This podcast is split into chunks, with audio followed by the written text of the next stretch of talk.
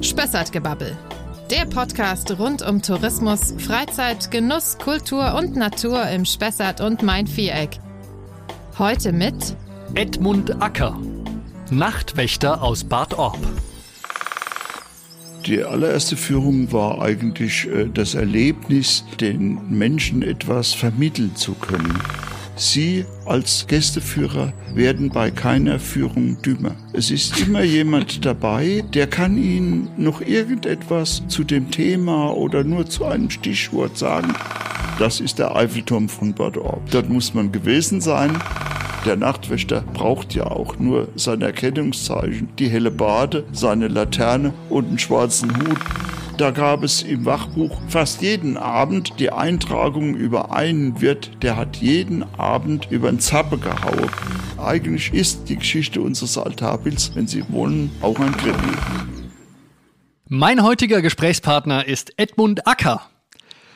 Edmund Acker ist in Bad Orb geboren und dort auch immer noch zu Hause. Der gelernte Schriftsetzer ist 75 Jahre alt und arbeitete jahrzehntelang für die Kurverwaltung in Bad Orb und hat dort in den 80er Jahren des vergangenen Jahrhunderts die Gästeführungen initiiert und auch selbst anfangs Gäste geführt. Mittlerweile ist er als Bad Orber Nachtwächter unterwegs, der seit Jahren Gästen und Einheimischen seiner Heimatstadt im Dunklen näher bringt. Schnaps und Gefängnis inklusive. Hallo, Herr Acker. Ja, hallo, Herr Seiderle. Schön, dass Sie heute aus dem nördlichen Teil des Spessarts zu uns gekommen sind und uns, ja, wenn man so will, die dunkle Seite von Bad Orb näher bringen wollen. Ich habe es gerade eingangs schon gesagt. Sie waren ja ursprünglich nicht im Tourismus unterwegs, sondern Schriftsetzer auf einer Technikerschule, dann für einen Schulbuchverlag gearbeitet und sind dann erst zur Kurverwaltung gekommen in Bad Orb. Wie kam es denn dazu, dass Sie plötzlich für die Kur in Bad Orb tätig waren? Ja, ganz einfach. Ähm, die Kurverwaltung hat jemand gesucht für Werbung, PR und natürlich auch Drucksachen, Einkauf und so weiter. Und da habe ich mich beworben, weil ich die äh, Stunde Bahnfahrt nach Frankfurt morgens und abends vielleicht einsparen wollte. Und so ist das passiert. Das heißt, Sie sind in Bad Orb wirklich ein Bad Orber Kind und dort groß geworden und von dort aus immer nach Frankfurt gependelt. Ja. Und die Ausbildung war dann aber eher was Technisches. Die Ausbildung war was Technisches, war in Nürnberg, war ich auf der Polygraphen, äh, haben Sie das damals genannt, also Druck, Druckereitechniker-Schule, zwei Jahre in Nürnberg äh, gewohnt und äh, muss sagen, es war eine angenehme Zeit. Mhm. Und dann haben Sie, äh, sind Sie in die Kurverwaltung gewechselt und was war dort, dort anfangs das Aufgabengebiet? Das Aufgabengebiet war natürlich äh, alles, was mit der Werbung in der damaligen Zeit zu tun hatte. Es ging natürlich die Anzeigenwerbung, die Plakatwerbung, auch schon äh, mit Rundfunk und so weiter. Das musste ich alles äh, organisieren und auch teilweise machen. Dann äh, hat damals ja ein umfangreicher Prospekt Jahr für Jahr auf dem Programm gestanden, den ich dann auch äh, natürlich gemacht, will ich mal sagen, habe. Und es war auch eine wirklich interessante Tätigkeit, weil man musste alle Aspekte musste man äh, abhandeln, man musste sich auskennen und äh, ich hatte vorher ja mit einem Hobbyverlag angefangen, äh, mit äh, Orber Büchern, Orbenzien, so hieß der Verlag übrigens mhm. auch. Und äh, da waren natürlich auch schon Kenntnisse vorhanden, die sich nachher als hilfreich erwiesen haben. Haben Sie in dieser Zeit bei der Kurverwaltung dann auch Kontakt zu den Gästen gehabt oder eher so im Hinterzimmer das Marketing organisiert? Nein, äh, zu den Gästen nicht direkt. Äh, eigentlich Kontakt zu den Gästen war dann, als ich mit den Führungen anfange. Wie kamen Sie auf die Idee, plötzlich mit den Führungen anzufangen? Oder gab es da schon welche, die Sie geändert haben? Oder wie, wie kam es dazu? Also ehrlicherweise, die Idee war nicht direkt von mir, das war vom damaligen Kurdirektor und der sagte, hm, überleg mal, wie man das machen könnte. Ich habe mir überlegt, welche Route, äh, welche Punkte man ansteuern kann, habe überlegt, was muss erzählt werden, habe das alles ausgearbeitet und habe es dann erstmal selbst gemacht. Auch zum Zeit abstoppen, wie äh, lang mhm. muss ich das dort und dort machen und habe es auch eine ganze Zeit lang alleine gemacht. Äh, es war natürlich ja, der Nachmittag war weg, wenn, wenn Sie 14 Uhr die Führung ansetzen, bis Sie warten auf die Gäste, bis sie fertig sind, dann ist der ein Büronachmittag einfach weg und mhm. die Zeit war dann nicht mehr da. Und da habe ich jemanden gesucht, der das könnte. Und bin fündig geworden bei äh, einem, ja, pensionierten Oberstudienrat, der in Bad Orb äh, zugezogen war. Das heißt, seine Frau stammte dorther und hatte dort seinen Alterssitz. Und der hat sich mit Vehemenz dann an die Sache rangemacht. Und äh, jahrelang hat er die Führungen äh, selbst erledigt. Er hat dann mit mir zusammen, dass wir noch mehr Leute hatten, äh, hat er äh, Kurse gehalten. Da habe ich mehr so das Organisatorische gemacht und er hat äh, so eher die Wissensvermittlung gemacht. Und so hatten wir eigentlich ganz erfolgreiche Jahre. Sie sagen, Sie haben anfangs auch das, also die allererste Führung selbst durchgeführt. Können Sie sich daran noch erinnern? Wie war das und was waren da die Höhepunkte? Äh, die allererste Führung war eigentlich äh, das Erlebnis, äh, den Menschen etwas vermitteln zu können. Das hat mich fasziniert auch. Das waren ja Führungen für Gäste, also für Kurgäste, mhm. die drei Wochen in Bad Orb waren. An Tourismusgäste haben wir da noch gar nicht gedacht. Das kam erst später, dass man dann auch das aufbereitet hat, um Busgruppen zu führen und, und, und. Das kam alles peu und peu dazu. Und das Interessanteste war bei der ersten Führung und bei jeder Führung immer noch, ja. Sie als der Gästeführer werden bei keiner Führung dümmer. Es ist immer jemand dabei, der kann Ihnen noch irgendetwas zu dem Thema oder nur zu einem Stichwort sagen. Bei uns ist das so und so. Und das ist wirklich das Interessante dabei. Das heißt, Sie sehen das gar nicht als, als Kritik oder haben da Bedenken, dass jemand was besser weiß, sondern Sie lernen daraus. Ähm, wenn das geäußert wird in der entsprechenden Form, dass er äh, das anschließend sagt oder so und nicht irgendwo sagt, das ist verkehrt oder mhm. das ist klar, das ist auch eine Selbstverständlichkeit und das bereichert sie wirklich. Mhm. Sie haben gerade erwähnt, also Zunächst haben sie diesen pensionierten äh, Oberstudienrat gefunden, der das dann mehr oder weniger gemacht hat. Und offensichtlich gab es dann so eine große Nachfrage, dass sie noch weitere Gästeführer ausgebildet haben. Ja. Äh, wie viele waren das denn zeitweise oder sind es im Moment noch? Äh, damals haben wir so fünf Gästeführer dann nach so einem Kurs gehabt. Äh, wir haben die Kurse auch immer so angelegt, dass wir eingeladen haben, Angestellte oder auch Hoteliers selbst, wenn die für ihre Gäste was machen wollten, mhm. dass sie sich das Wissen aneignen konnten. Wir haben auch, wenn äh, die Gruppen Gruppengröße es zuließ, haben wir auch äh, Teilnehmer angenommen, die das so als, ich will mal sagen, als Volkshochschulkurs zur eigenen Freude gemacht haben, wo man wusste, er will nie Gäste führen, aber nur wenn die Plätze ausreichend mhm. waren. Und war das so, dass Sie immer die gleiche Führung gemacht haben oder hat sich da mit der Zeit haben sich da verschiedene, sagen wir mal, Themenführungen oder bestimmte Schwerpunkte herausgebildet?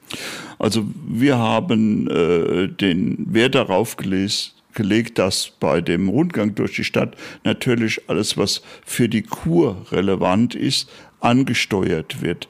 Also auch die Quellen und, und, und. Und natürlich dann die äh, Highlights in der Innenstadt. Und äh, darauf haben wir dann auch die äh, anderen Führerinnen und Führer äh, getrogen, dass sie also diese Tour mit denen den Punkten ansteuern. Ansonsten durfte jeder das frei gestalten, wenn er so rumgegangen ist oder so rum oder hat noch dieses Gebäude hinzugenommen. Man muss ja da auf die maximale Zeit achten. Da mhm. waren alle äh, in ihrer Gestaltung frei. Sie haben gerade die Highlights angesprochen. Was sind die denn? Was muss ich sei es im Rahmen einer Führung mit einem Bad Orber Gästeführer oder sei es, wenn ich selber nach Bad Orb komme, was muss ich unbedingt gesehen haben? Also Sie müssen vor allen Dingen in den Kurpark und Sie müssen das Gradierwerk anschauen. Mhm. Das Gradierwerk ist äh, der Überrest äh, so salopp gesagt. In Wirklichkeit ist es ja erhalten geblieben als Inhalatorium von der einzigen Saline, die zehn Gradierwerke hatte. Mhm. Und das ist der Eiffelturm von Bad Orb. Dort muss man gewesen sein und äh, alles weitere, das erbummeln sie sich dann, wenn sie durch die Stadt laufen und sie werden dann unweigerlich, werden sie in der Kirchgasse am Fuß der Kirchtreppe ankommen bei Hessens schmalstem Fachwerkhaus. Mhm. Ja, ich habe nicht nur gehört, dass, äh, dass es in, in Bad Orb Hessens schmalstes Fachwerkhaus gibt, sondern ich glaube, das Gradierwerk wurde auch mal zu einem der beliebtesten Sehenswürdigkeiten von ganz Hessen gewählt, soweit ich mich erinnern kann. Ja, das hat schon äh, verschiedene solche Auszeichnungen erhalten. Äh, vor allen Dingen war es auch einmal äh, ein Ort, der kühlste Ort von Hessen. Der Hessische Rundfunk hat das immer mhm. mal gemacht in den Sommerferien. Da hat er die kühlsten Orte gesucht und um, rund um das Gradierwerk ist bei einem 30 Grad im Schatten und absolut äh, äh, lufttrockenen Tag mhm. äh, die Verdunstungskühle des Gradierwerks spürbar bis in 50 Meter rundum. Mhm. Äh, Im Gradierwerk selbst und in unmittelbarer Umgebung haben sie eine Luft wie an der Ostsee. Äh, der Deutsche Wetterdienst hat dort mal eine Messung veranstaltet und hat festgestellt, dass das Klima dem in Ostseebädern entspricht. Worauf wir natürlich dann geworben haben, eine Luft wie an der See. Ja, so soll es ja sein. Ähm, vielleicht können Sie für die, die jetzt nicht ganz vor Augen haben, was ein Gradierwerk ist und warum es das überhaupt gibt, das nochmal kurz beschreiben. Was, was kann ich da tun und warum ist das so gut für, für, die, für die Gesundheit? Die Gebäude heißen heute eigentlich im Sprachgebrauch Saline. Mhm. Saline ist aber das Wort für die gesamte Salzfabrik. Und Gradierwerk kommt daher, weil man vor dem Versieden der Sohle des Salzwassers dieses Salzwasser eingedickt hat, den Salzgrad erhöht hat mhm. durch natürliche Verdunstung. Und so ist dieses blöde Wort entstanden, was eigentlich kein Mensch versteht. Äh, es hat sich in den Bädern hat sich äh, meistens ein Gradierwerk erhalten. Bäder, die aus ehemaligen Salzsiederorten entstanden sind, weil man wusste damals schon um die Wirkung auf äh, Bronchien und äh, Atemwege und hat deshalb aus diesem Grund in diesen Orten ein Gradierwerk, meistens nur eines, erhalten. Und damit hat man aber denkmaltechnisch etwas geleistet, was äh, total äh, sonst nicht zu sehen ist. Diese Technik der Gradierwerke, die von Frankreich bis Russland technisch denselben Standard hatten, sind in diesen Orten erhalten geblieben. Man hat diese Technik konserviert. Und als unser Gradierwerk, das auch ein Sorgenkind war, mhm. dann mit enormem Aufwand durch äh, die Sammlungen des Vereins Gradierwerkfreunde und unter Zuhilfe des Hessischen Landesamts für Denkmalpflege äh, total saniert wurde, ist das bezuschusst worden als Technikdenkmal, mhm. nicht als Inhalatorium. Und seit wann gibt es dieses Technikdenkmal? Wann wurde das erstellt? Äh, wir haben keine Urkunde über dieses Gebäude selbst, aber es wird tradiert auf 1806 äh, taxiert. Äh, Karl von Dahlberg hat damals noch äh, in seine ihm gehörige Fabrik mhm. nochmal investiert. Mhm. Und äh, für die, die es nicht wissen, das heißt, ich muss mir vorstellen, es wird salzhaltiges Wasser äh, über, äh, über ja, verdunstet und dann kann ich als Kurgast oder als jemand, der da durchläuft, äh, diese Luft einatmen. Im Gradierwerk sind Rieselwände aufgeschichtet aus Schwarzdorn, den Sie besser unter dem Namen Schlehe kennen. Mhm. Die Schlehe ist ein Gesträuch, das sehr lange starr sich aufrechterhält und nicht gleich vom Gewicht des Wassers und so weiter zusammengedrückt wird. Deshalb mhm. bildet es eine große Oberfläche. Äh, die Rinde löst sich nicht ab. Es bringt also keinen Dreck ins Wasser und damit löst sich die Sohle in kleinste Tröpfchen auf und rieselt durch diese Rieselwände von oben nach unten. Jedes kleinste Tröpfchen hat eine riesige Oberfläche zur Luft und damit setzt die normale Verdunstung ein. Das ist ein physikalischer Prozess. Aber gradieren müssen sie auch, um im Wasser gelöste Stoffe, die für das Salz äh, schädlich sind oder nicht gewollt sind, äh, ausgefiltert werden. Und das ist ein chemischer Prozess. Wie in einer Tropfsteinhöhle tropft der Wassertropfen von Ast zu Ast nach unten und irgendwann zerplatzt er sozusagen, wie man so landläufig eine Tropfsteinhöhle erklärt, mhm. Und es fällt Kalk und Eisen aus. Und das versintert um jedes einzelne Zweiglein des Schwarzdorns herum. Mhm. Und so kam man äh, mit zehn Gradierwerken, also das Wasser gegenüber zehn Gradierwerke hinweg, kam man mit zehn Gradiergängen so von ungefähr drei Prozent Salzgehalt ab Quelle auf ungefähr 18 Prozent Salzgehalt. Der Rest musste dann die Energie liefern, sprich Feuer, sprich riesiger Holzverbrauch. Hm, hm. Ja, das ist schon was ganz Besonderes, was wir da in Bad Orb haben mit dem Gradierwerk.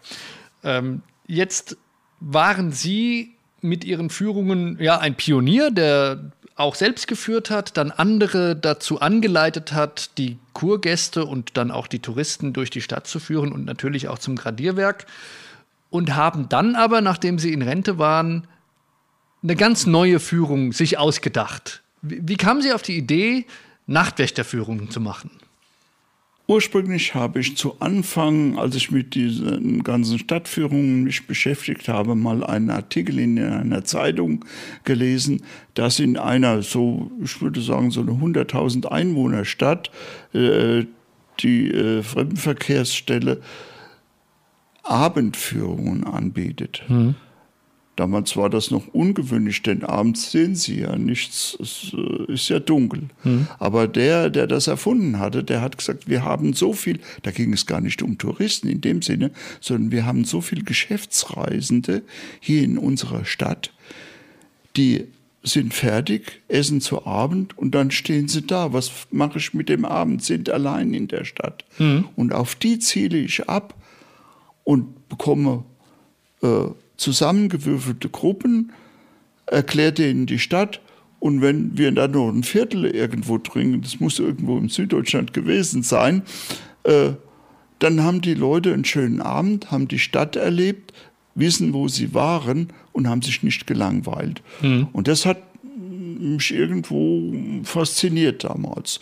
Und als ich dann den vorletzten Kursus gehalten habe, da sagte mir einer der Teilnehmer, na, wenn du jetzt Rentner wirst, dann machst du die Führungen selber. Da sagte ich zu ihm, ich mache euch keine Konkurrenz, hm. ich mache was ganz Neues, ich mache Nachtwächter. Und äh, die Nachtwächterführungen haben einen ganz großen Vorteil. Sie ersparen den Touristen, die nur für zwei, drei Tage da sind, ersparen sie Zeit. Mhm. Denn viele gehen am ersten Abend mit dem Nachtwächter. Wir führen freitags, also äh, passt es auch, äh, gehen mit dem Nachtwächter durch die Stadt, haben alles schon mal zwar im Düsteren gesehen oder auch angestrahlt gesehen bei manchen Gebäuden, hm? haben die Zusammenhänge und können am nächsten Tag gleich morgens mit irgendeinem anderen Programmpunkt loslegen und müssen nicht warten, bis um 10 Uhr die Führung ist. Mhm. Und das mache ich selbst so. Meine Frau und ich, wenn wir irgendwo sind, wir gucken nach einer Nachtwächterführung und wissen am nächsten Tag schon, wo wir hin müssen. Das ist das eine. Das andere ist natürlich die Unterhaltung der Gäste. Und äh, Nachtwächterführungen haben halt auch den besonderen Reiz, dass man sagt, ja, durch die dunklen Gassen und es wird auch ein bisschen Kriminalisches oder die Geschichte von Bränden wird eingegangen. Das gehört natürlich zum Beruf des Nachtwächters dazu. Ne? Jetzt haben Sie gerade gesagt, wir führen. Das heißt, es gibt mehrere Nachtwächter in Bad Orb? Ja, ich habe noch Kollegen. Mhm. Wir beide äh, machen alle 14 Tage eine offene, im Sommer um 21 Uhr Da können Sie sich vorstellen, im Juni und Juli ist es da immer noch nicht dunkel, aber Mhm. später geht nicht. Im Winter um 19.30 Uhr, alle 14 Tage als offene. Oder wir werden gebucht für eine Geburtstagsfeier, für eine Besuchergruppe auch aus äh, den Nachbarorten oder ein Verein. Wenn man uns da bucht, äh, dann stehen wir parat und wir legen Wert darauf, dass das kurzfristig ist. Für uns ist das keine äh, Geschichte, wo wir sagen, ja, in, einmal in vier Wochen Nachtwächter mit Kartenvorverkauf. Es passiert, dass eine Gästegruppe anruft, die überlegen, was sie machen könnten. Das Telefon geht und schon am nächsten Abend findet die Führung statt. Und da legen wir auch großen Wert drauf. Und sind Sie dann auch kostümiert? Ja, kostümiert, äh, jetzt nicht, dass ich äh, das tollste Theaterkostüm an hätte. Ich habe eine Sommerkluft, das ist dieser schwarze Umhangmantel. Und im Winter, wenn es so richtig kalt ist, da habe ich einen schönen schwarzen Mann, den ich anhabe und nur so einen kurzen Umhang drüber. Also theatermäßig äh, ein bisschen verkleidet, aber natürlich der Nachtwächter braucht ja auch nur sein Erkennungszeichen, die helle Bade, seine Laterne und einen schwarzen Hut und einen Mantel. Damit ist er kostümiert genug. Das ist doch schon mal eine, eine, eine Kostümierung. Jetzt die Frage, bevor wir auf die Führung nochmal konkret eingehen, gab es denn früher in Bad Orb tatsächlich, also reale Nachtwächter, die, die diese Aufgabe erfüllt haben? Und was haben die getan? Äh, wir haben einen Beleg, ein Literaturbeleg ist es nur, ähm, von einem Schleichwächter. Der Nachtwächter hatte ja seine Laterne. Es war ja dunkel in der Stadt, der musste ja eine Laterne haben. Und ein Schleichwächter ist ein Wächter, der außerhalb der Stadtmauer entlang geht. Folgedessen hat er ja keine Laterne gehabt, hat schon von draußen auf die Stadt aufgepasst und von dem ist das Salär noch erhalten und äh, es ist noch erhalten der Eid. Er musste also äh, schwören, dass er getreulich aufpasst, dass er nicht den Graben vor der Stadtmauer, dass er den nicht runtertritt. Äh, es gibt von so 1911 noch das Wachbuch. Die Nachtwächter sind natürlich nicht mehr damals mit Hellebarde rumgelaufen, aber die Stadt hat Nachtwächter noch finanziert damals. Und äh, da gab es im Wachbuch fast jeden Abend äh, die Eintragung über einen Wirt, der hat jeden Abend über den Zappe gehauen, wie man sagte. Die Nachtwächter mussten ja auch die Einhaltung der Sperrstunde überwachen. Aber es hat nichts genutzt, er hat am nächsten Tag weitergemacht. Das heißt, der Nachtwächter ist zu dem Wirt gegangen, hat gesagt, äh, jetzt ist mal gut, du weißt genau, so und so, jetzt muss ruhig sein. Und das hat er dann ins Wachbuch eingetragen. Ja, wenn der dagegen verstoßen hat. Ja, ja, ja, ja. Ne? ja. zur Unbeliebtheit des Nachtwächters hat natürlich auch beigetragen, dass der in den Wirtschaften ja die äh, Sperrstunde sozusagen verkünden musste. Und da war nichts von wegen, Nachtwächter trinke einen mit, ne? da wäre er bald seinen Job los gewesen. Das wäre dann Bestechung gewesen, sozusagen. Ja, und äh, also das ist so das historische Vorbild. Und jetzt gehen Sie mit Ihren Gästen auch durch die Stadt, wie stelle ich mir vor, wie bei einer normalen Gästeführung auch, aber Sie haben gerade was so die dunklen Gassen und das Kriminalische angesprochen.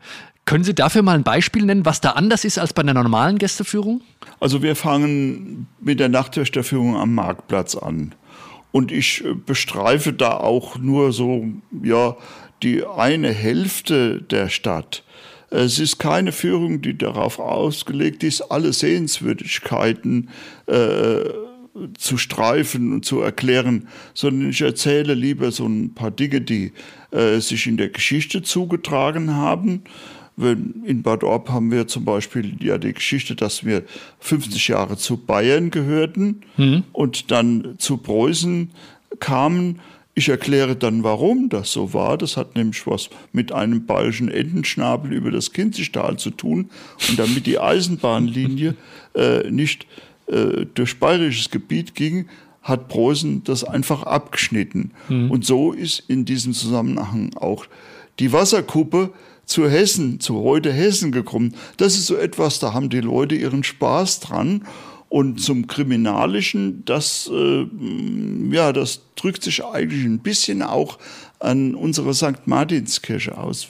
Die ist ja 1983 abgebrannt und ich erzähle dann die Geschichte des Altarbildes, was äh, entfernt wurde 1685, unbeachtet äh, an einer Seitenwand hing und dann erst wiederentdeckt wurde und das natürlich beim Brand unterging, dieses Bild. Aber dazu gehören auch die Seitenbilder, die immer noch in Berlin hängen, wie die äh, an den König von Preußen gekommen sind, wie der Zusammenhang mit dem Oberaltarbild war und dass die Amerikaner die mitgenommen hatten, dann in die USA und wieder zurückgegeben haben. Das ist ein Stück Geschichte und eigentlich ist die Geschichte unseres Altarbilds, wenn Sie wollen, auch ein Krimi.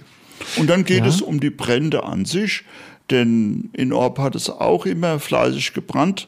Äh, 1838 eine Häuserzeile äh, am Marktplatz. 1852 ein ganzes Stadtviertel, ein Viertel der Bevölkerung wurde damals obdachlos. Ja, und dann der Brand von der St. Martinskirche, das interessiert auch die Leute. Und damit ist der kriminalische Teil natürlich auch abgehandelt. Das heißt, man kann auch anhand von kleinen Dingen in, in kleineren Städten und Orten letztlich Weltgeschichte nachspüren, wenn man so sieht, was da mit so einem Altarbild alles äh, passiert ist. Ich bin kein großer Freund von Jahreszahlen mhm. oder Geschichtsdaten, aber ich benutze sie so, dass ich versuche, den Leuten einen Aha-Effekt zu vermitteln. Ja. Und äh, wenn ich dann, wenn ich dann sage, dass wir äh, beispielsweise zu Preußen kamen wegen der Eisenbahn, äh, dass aber Bayern von Bismarck geschont wurde, weil er es brauchte, um äh, die, die Reichseinigung äh, durchzuführen, weil er da Bayern als den größten Flächenstaat brauchte hm. und deshalb die Bayern so gut weggekommen sind. Und ich kann dann noch so einflechten, dass wir halt so dann Preußen geworden sind, aber gleichzeitig der König Ludwig II. eine Geheimapanage bekommen hat und hat da von Herren Chiemsee äh, erbaut. Da haben die Leute einfach ihren Spaß dran. Und das ist schöner als einfach eine Jahreszahl erbaut, so und so viel. Äh, hm. Was soll das, hm. ja. Ja, das ist interessant, dass also auch Herren Chiemsee in gewisser Weise mit Bad Orb in Verbindung steht und mit König Ludwig II. Das habe ich auch noch nicht gewusst. Aber das sind ja die Geschichten, die dann, glaube ich, das Ganze so attraktiv machen. Ähm, ich habe noch so ein Beispiel. Wir haben am Ende der Kirchgasse Hessens schmalstes Fachwerkhaus. Mhm. 1,58 an der schmalsten Stelle. Wohnt da noch jemand drin? Ähm, der letzte Mieter, das ist schon einige Jahre, gehört der Stadt, war als Mietshaus, musste damals nach der Förderung äh, auch wieder ein Mietshaus werden. Und als der letzte Mieter starb, hat seine Schwester, das war ein Maler, seine Schwester hat äh, den Mietvertrag fortgesetzt und hat ein kleines Museum, Atelier für ihren hm. verstorbenen Bruder eingerichtet. Äh, sie hat das jetzt aufgegeben und jetzt hat äh, das kleinste Haus der äh, Kulturkreis als Büro, aber die äh, Räume sind halt auch für kleine Events verwendbar und die Stadtführer dürfen im Rahmen ihrer Führung, dürfen sie in das kleinste Haus rein und sie können jetzt auch darin standesamtlich heiraten. Hm. Aber bei dem kleinsten Haus habe ich auch so eine Verbindung, die geht ins Ruhrgebiet. Das ist ein Bügeleisenhaus. Das ist ein architektonischer Begriff. Und mhm. das Bügeleisenhaus steht in Hattingen an der Ruhr, das namensgebend war. Und da haben die Leute auch ganz schnell einen Bezug, wo sie vielleicht her sind, haben das schon gesehen. Das heißt, das verjüngt sich nach vorne? Zu, zu, äh, ja. Richtig, ja. ja. Ja, also da kommen Sie sicherlich auch vorbei mit Ihrer Führung. Ähm, und jetzt habe ich gelesen, die endet am oder im Gefängnis, die Nachtwächterführung. Ist das richtig? Ja, die Führung endet am Obertor. Das ist das einzig erhaltene Stadttor das bei der Schleifung der Stadtmauer äh, stehen blieb, weil man 20 Jahre vorher ein Gefängnis in dem Turm eingerichtet hatte. So ist der Turm stehen geblieben. Er ist eines der Objekte, äh, Warturm ähm, St. Martinskirche, Stadtmauer und Obertor werden nachts angestrahlt, ist also sehr markant, auch nachts zu sehen. Ein wunderschöner Platz, um dort äh, Schluss zu machen. Früher konnten wir in den Turm rein und haben in einer Gefängniszelle äh, den Schluss gemacht.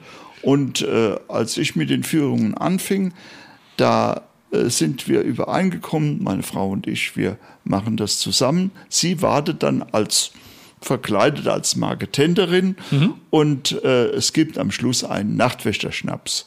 Es geht dabei nicht um den Schnaps, es geht darum, die Leute stehen noch zusammen, mhm. tauschen sich aus.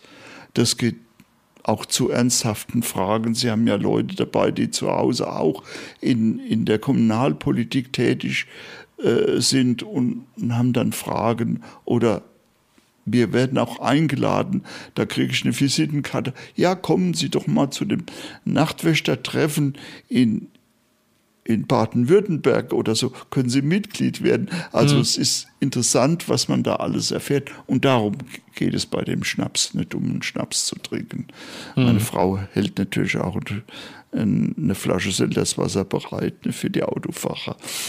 Ja, und wie viele, ungefähr wissen Sie, wie viele Nachtwächterführungen Sie schon gemacht haben und seit wann machen Sie das eigentlich? Also ich muss sagen, ich habe da nie Statistik geführt, aber hm. Tausende sind es schon von ja. Menschen, die ich geführt habe. Wann haben Sie damit angefangen?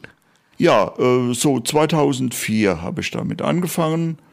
Also 17 Jahre lang schon Nachtwächter ja, in Bad Orb. Ja, ja, ja. Und es ist auch teilweise ein hartes Brot, wenn Sie im, wenn Sie im Winter bei 4 Grad minus auf dem Marktplatz stehen ja. und warten und dann kommen zwei Leute und da wird eisern durchgehalten, mhm. dann können Sie sich vorstellen, dass es wirklich ein hartes Brot ist. Ne? Aber dafür macht es im Sommer dann mehr Spaß, wenn natürlich die Gruppe größer ist und mhm. der Aufenthalt im Freien äh, mehr Spaß macht. Ja, sehr schön. Vielen Dank. Eine Frage hätte ich noch zum Abschluss. Sie haben jetzt viel berichtet über die Höhepunkte von Bad Orb, über das Gradierwerk, über Hessens kleinstes Fachwerkhaus, über die Faszination einer Nachtwächterführung. Und Sie sind selber ein Bad Orber Kind und leben seit Ihrer Geburt in dieser Stadt mit ein paar Unterbrechungen. Was würden Sie denn als Ihre persönlichen Lieblingsorte in der Stadt bezeichnen? Oder wo gehen Sie am liebsten hin? Also persönlicher Lieblingsort ist äh, der erste, so 200 Meter hinter unserem Haus am Waldrand. Das ist übrigens eine Stelle, da sehen Sie die Stativlöcher noch im Boden. Mhm. Äh, da haben Sie den zentralen Blick auf die Altstadt. Sie haben die St. Martinskirche in der Mitte, sie haben die Burg äh, daneben, sie haben den Obertorturm und oben auf dem Hausberg äh, den Wartturm. Das ist einfach das Bild. Mhm. Äh, und der nächste Platz ist auch ein sehr persönlicher Platz äh, am Kurparkweiher. Äh, das sind diese riesigen äh, Luftwurzeln der Sumpfzypresse ein wunderschöner mhm. Ort. Äh, da kann man sich auch auf die Wurzeln mal draufsetzen. Und das ist so im Kurpark mein Lieblingsort. Die anderen, ja, da muss ich jeden Ort eigentlich ja immer erklären und und und. Mhm. Aber das ist ein Ort für mich und von da oben äh, vom Berg runter. Das ist natürlich auch, wenn jemand äh, Bad Orb fotografieren will, dann fährt er da hoch. Es ist einfach der schönste Ort. Wunderbar. Ich glaube, Sie haben damit jetzt vielen, die Bad Orb noch nicht kennen, richtig Lust gemacht und das Interesse geweckt, diese ja, dieses Kleinod im nördlichen Spessart auch mal selbst kennenzulernen. Es gibt ja da nicht nur die vielen Sehenswürdigkeiten und die schöne Natur drumherum, sondern auch die relativ neue Toskana-Therme, die man natürlich auch noch nutzen kann und Deutschlands längsten Barfußpfad. Also da wird es einem nicht langweilig, aber ich denke, jeder, der jetzt kommen möchte und wird, wird auf jeden Fall schauen, dass er bei einer Nachtwächterführung auch dann teilnehmen kann. Herr Acker, vielen Dank, dass Sie da waren heute. Hat mir sehr viel Freude gemacht und wir hoffen, dass Bad Orb jetzt noch mehr Interessenten findet für einen Besuch bei uns im Spessart. Dankeschön.